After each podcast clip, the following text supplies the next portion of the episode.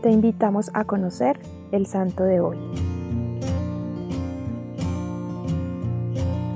Hoy conoceremos la historia de San Bernardino de Siena, un santo capaz de explicar el Evangelio con el lenguaje de la gente. Bernardino nació cerca de Siena, Italia, en el año 1380. Su padre era gobernador. A los siete años, Bernardino quedó huérfano de padre y madre. Dos de sus tías fueron las que se encargaron de su educación. Siendo todavía muy joven, se hizo doctor en filosofía y derecho. A los 18 años, Bernardino ingresó a una asociación piadosa llamada Devotos de Nuestra Señora, que se dedicaba a hacer obras de caridad con los más pobres. En el año 1400 llegó a Siena la epidemia de tifo negro. Diariamente morían centenares de personas al punto que nadie quería tener contacto con los enfermos ni sepultar a los muertos por temor a contagiarse. Bernardino y sus compañeros estuvieron siempre dispuestos a ayudar a los enfermos, cuidarlos y procurar una muerte en paz para aquellos que no resistían la enfermedad. Bernardino era un joven a quien la idea de ser religioso no le llamaba mucho la atención,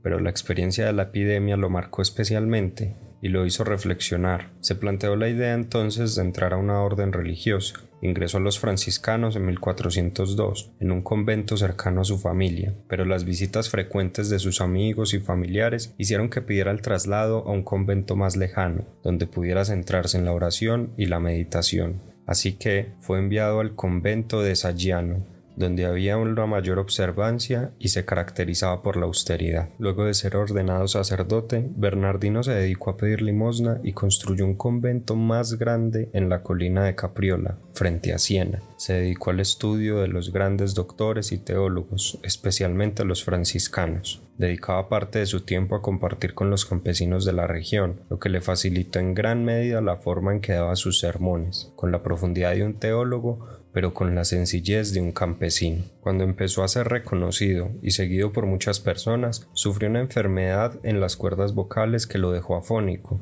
Pasó varios años en estas condiciones y cuando decidió dejar por completo la predicación, su voz regresó con más fuerza. Bernardino aprovechó el don que había recibido de Dios y se fue de ciudad en ciudad, predicando el Evangelio. En 1438, nombrado por el ministro general de los franciscanos, continuó el trabajo de la reforma. Durante ese tiempo los conventos pasaron de 20 a 200. Muchos de los jóvenes ingresaban después de escucharlo predicar. Esta importante tarea no impidió que siguiera viajando y predicando en las demás ciudades. Se levantaba muy temprano en la mañana para preparar sus sermones. Su último viaje fue por el reino de Nápoles. Predicó en Perugia, Asís, Spoleto, Rieti y finalmente en Aquila, donde falleció el 20 de mayo de 1444.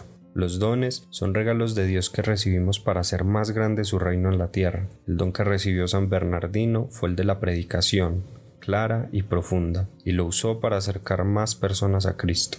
Hoy la invitación es a que saques un rato de tu tiempo y le agradezcas a Dios por los dones que te ha dado. Señor Jesús, te agradecemos por los dones que hemos recibido y te pedimos que a ejemplo de San Bernardino de Siena los podamos usar para el crecimiento de tu reino. Cristo Rey nuestro, venga tu reino.